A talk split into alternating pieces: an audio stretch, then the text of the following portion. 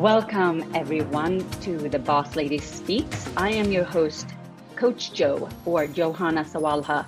And uh, this podcast is all about thought leaders and anybody who has done the deeper thinking in their field. And it's my great honor today to have Andrew Richards from the UK with me. He is a coach for men, but Andrew, we said coach for men with a caveat. So could you please explain the caveat? Hello, Joe. Well, it's a mini caveat. There are certain women who seem to find their way to me, regardless of me saying that and that's fine. I really enjoy working with women too. Uh, so uh, these women tend to be functioning at a high level in male dominated industries, particularly, or situations. And they find having a male perspective on some of the challenges they're facing extremely helpful. So, well, it's really interesting because it's very, very specific, isn't it?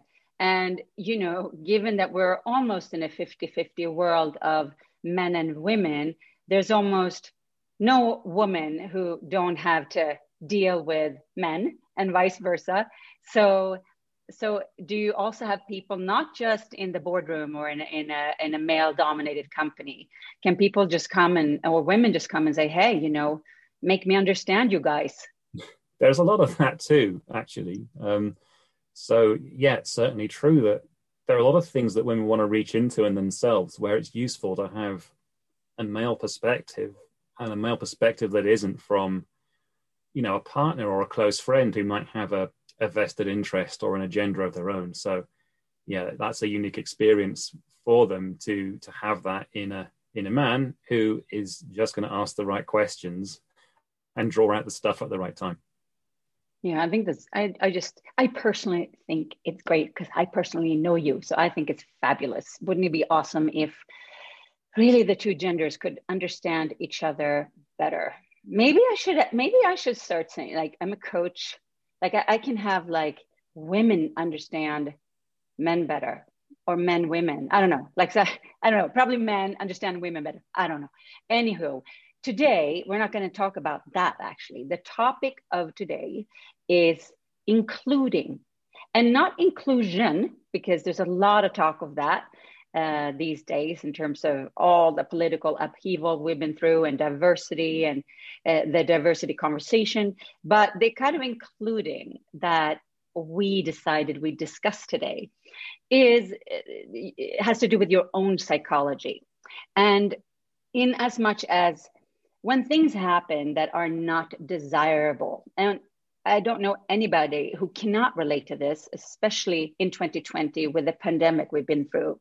Um, when things happen and that throw a real curveball in our plans, how do we include it versus reject it, resist it, get mad at it, wish it wouldn't be there? And um, I'll turn this conversation over to you next, but it, it came up specifically for you personally because you happened to have your first bone break uh, not too long ago. You broke your leg. And that's certainly something that throws a curveball and it shouldn't be this way. And I wish it hadn't happened, etc. But we also discussed how you could include it in your life experience. So could you take the listeners through this journey you've been through the past few weeks?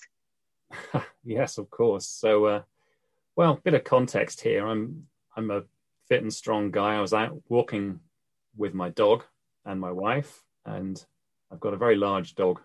Uh, she's called Spirit, by the way. Um, she's a deerhound, and uh, she loves to run, um, but she also loves to do that whilst not looking where she's going, evidently. And uh, on that morning back in November, she crashed at full speed into the side of my leg, um, which I didn't really see coming, mainly because she moved so quickly. But yeah, there was an impact.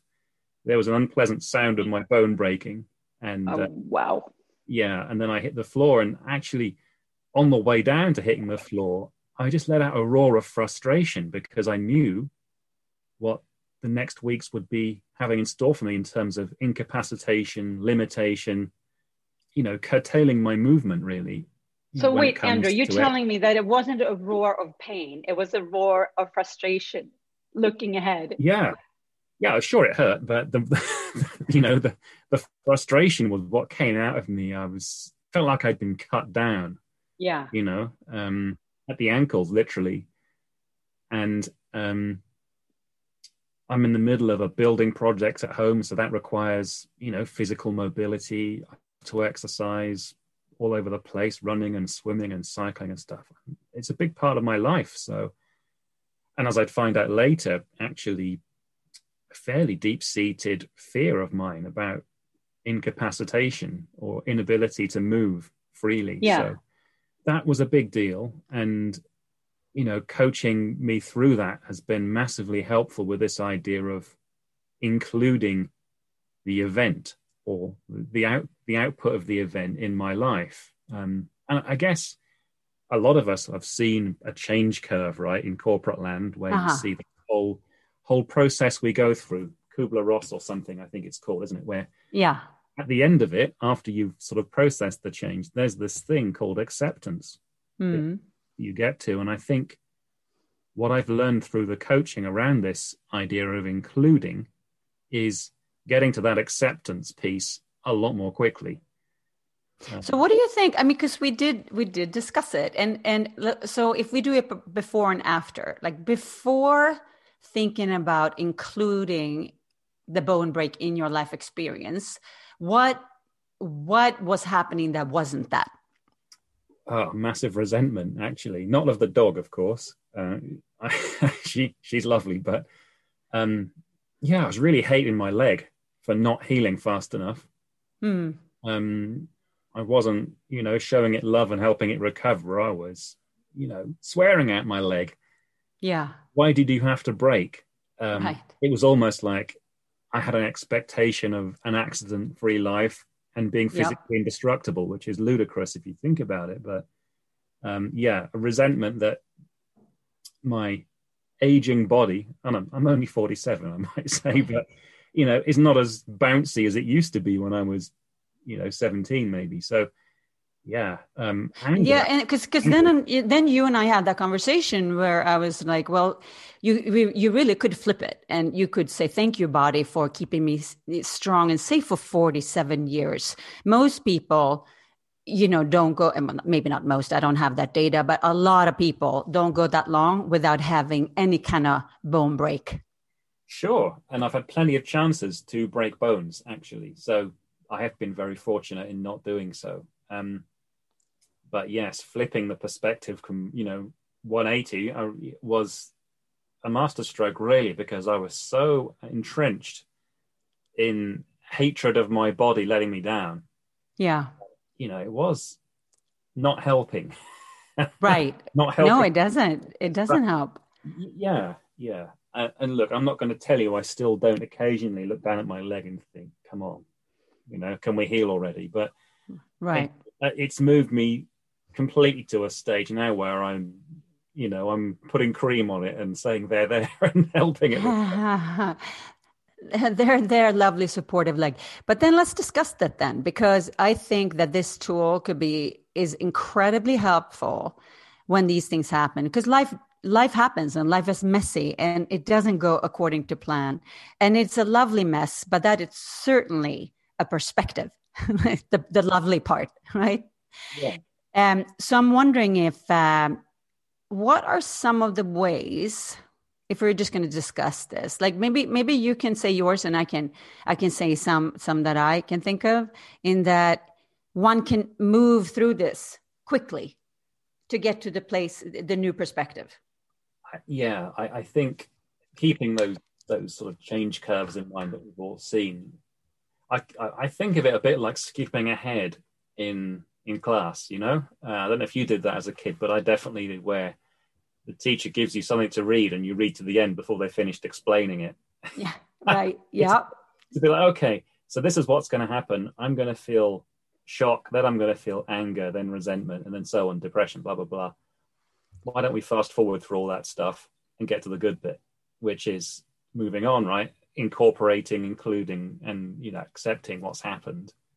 That's not to say that you don't spend any time processing what's happened, but maybe if you can curtail the least useful parts of it, there's some benefit there, and I, I believe there is. That's interesting because uh, and how do we do that without faking it to ourselves? Because that that doesn't work either like pretending we're not angry or resentful.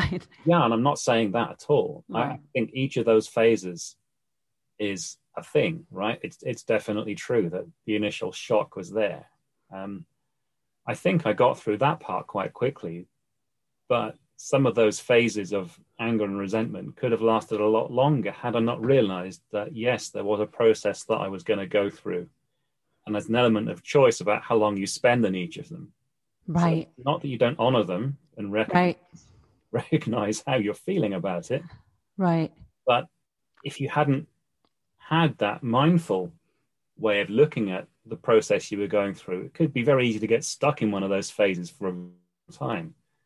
So it yeah. is that is very true. Uh, I think. Don't you think? Tell me what you think about this. I think that there really are I mean, I've, I mean, I, I've heard this at least that there are true emotions, right? There's true, like holy anger or deep sadness or great joy.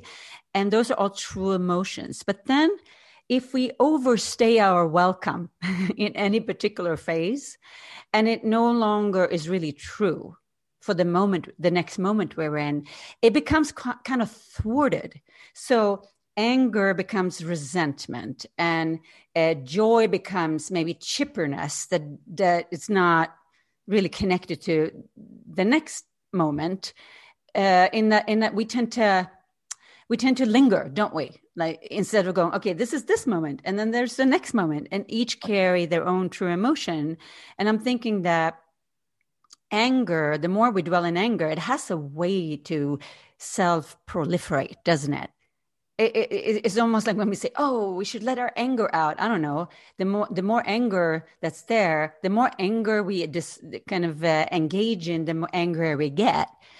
Because really, what's underneath the, the next phase of it is really sadness. That's why sometimes you can be angry, then you start crying. Um, so I'm wondering if it's there is like a thwartedness of a true emotion when we get stuck in one stage and why? Like why do we? Like what is this attachment to like not moving on to the next piece? What do you think? There's lots of things going on there. Um anger sort of can persist and we think we're still angry about something but as you said it you know it can be bitterness or sadness or something else subtly different to anger in the end um you know when you hear a joke and you laugh, it's funny for as long as it's funny and you can revisit it and laugh at it again, but it's never quite as intense as the first time you you hear it. And if you try yeah. and laugh, if you try and laugh for longer than you want to laugh, it it isn't right. It doesn't feel genuine, does it? Right. Um so I think there's a lot going on with it, but the bottom line for me is that if you have a level of self awareness after the initial flush of the emotion, let's say, the initial anger, you have an awareness and you're noticing what's going on in yourself, then that's immensely powerful because you're you're sort of separating your emotion from your longer term response to being affected by the emotion. Yeah. I may have successfully no. confused you there. no, no, but it, like it makes me. It, it's it's like it kind of like a, like a like a candy. I have to kind of savor here because I'm I'm trying to like tease out let, just for the sake of argument, this might be all fine and dandy when we sit with ourselves and our own little petty problems, because clearly they are compared to many, many in the world. But if if if because we hear, we, I mean, a leg takes a few weeks to to heal, right? What we like? How could we, with a straight face, tell people to include Corona and the pandemic?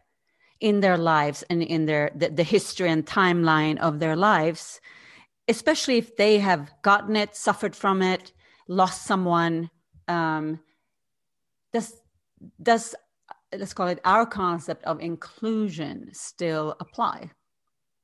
That's a great question isn't it? Um, so look corona's had a massive impact on virtually every person on the planet.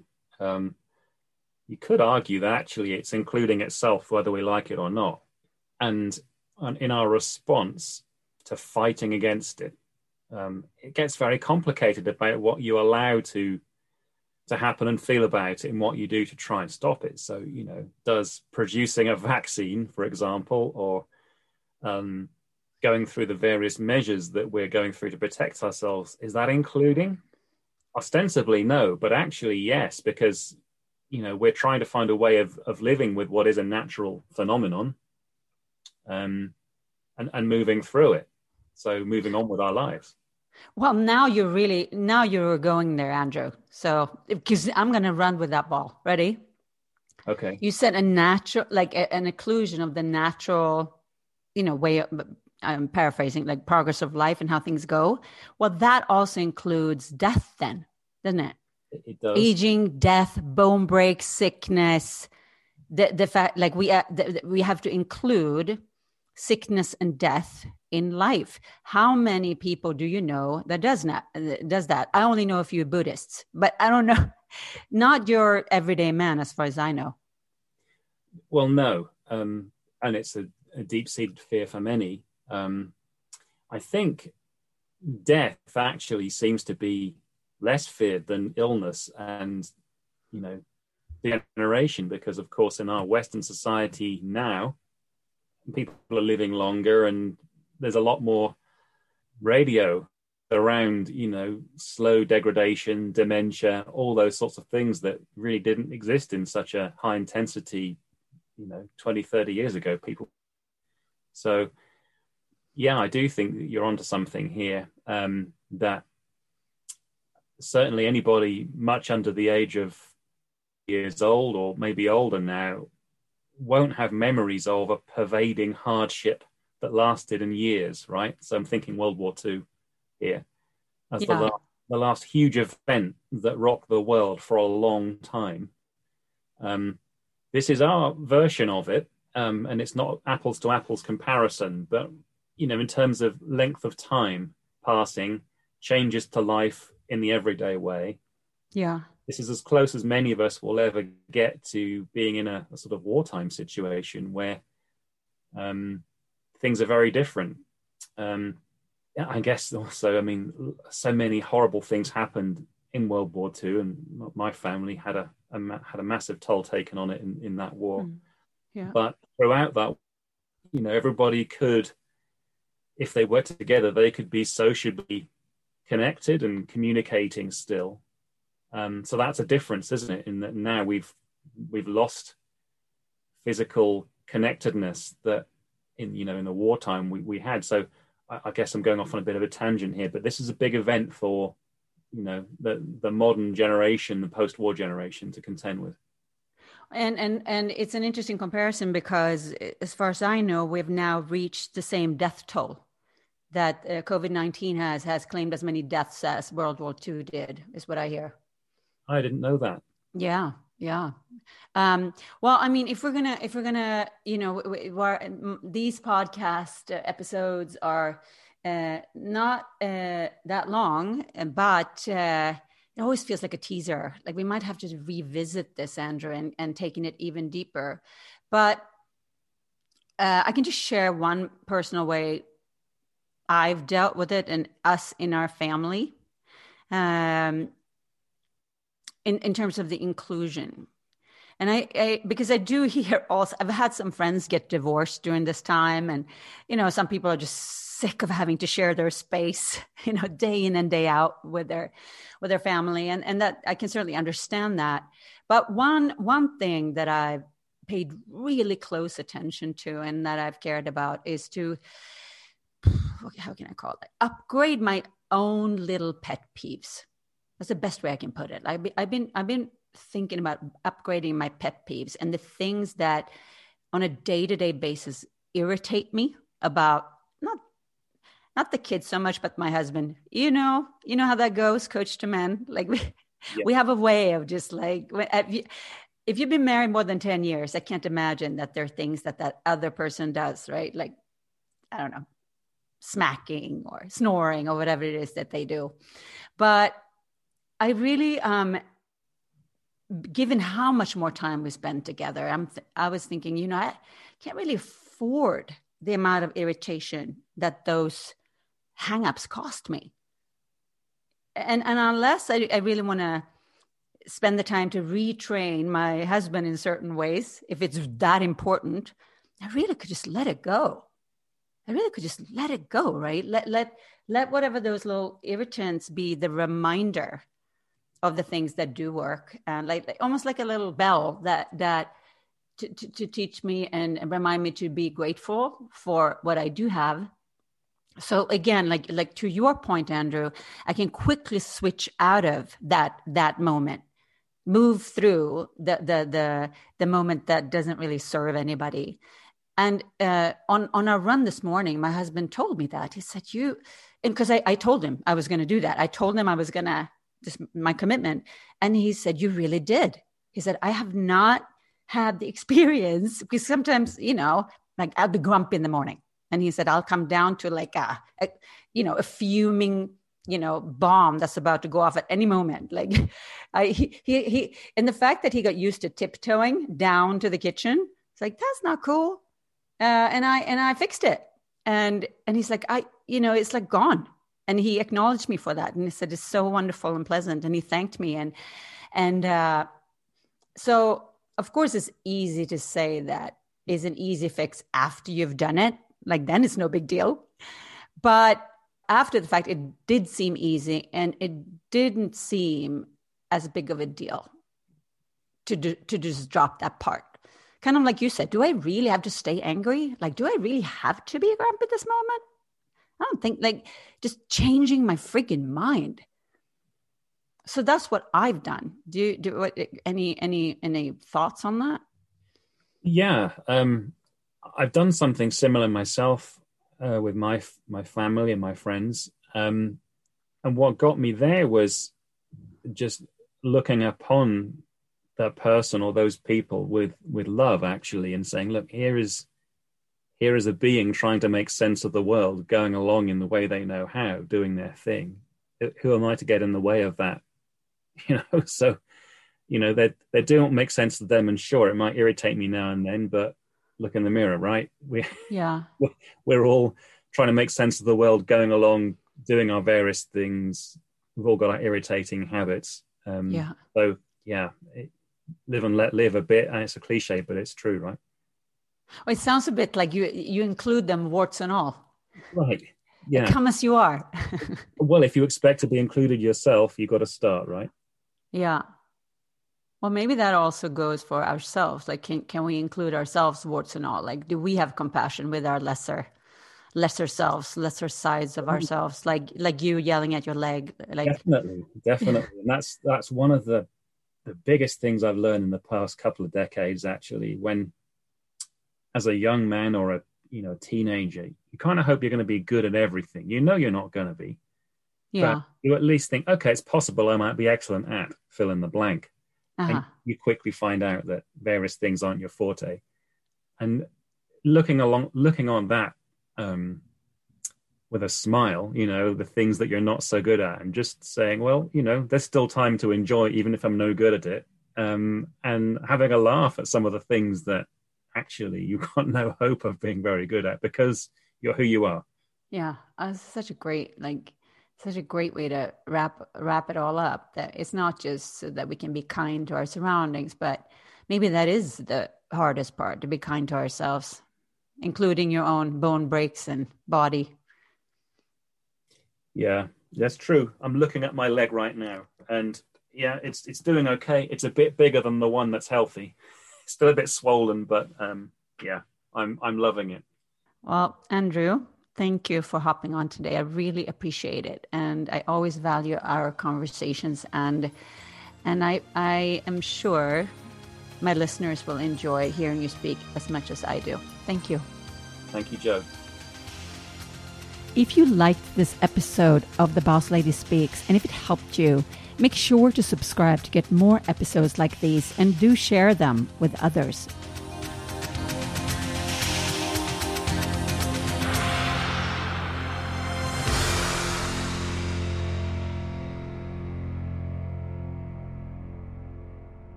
This podcast is a part of the C Suite Radio Network.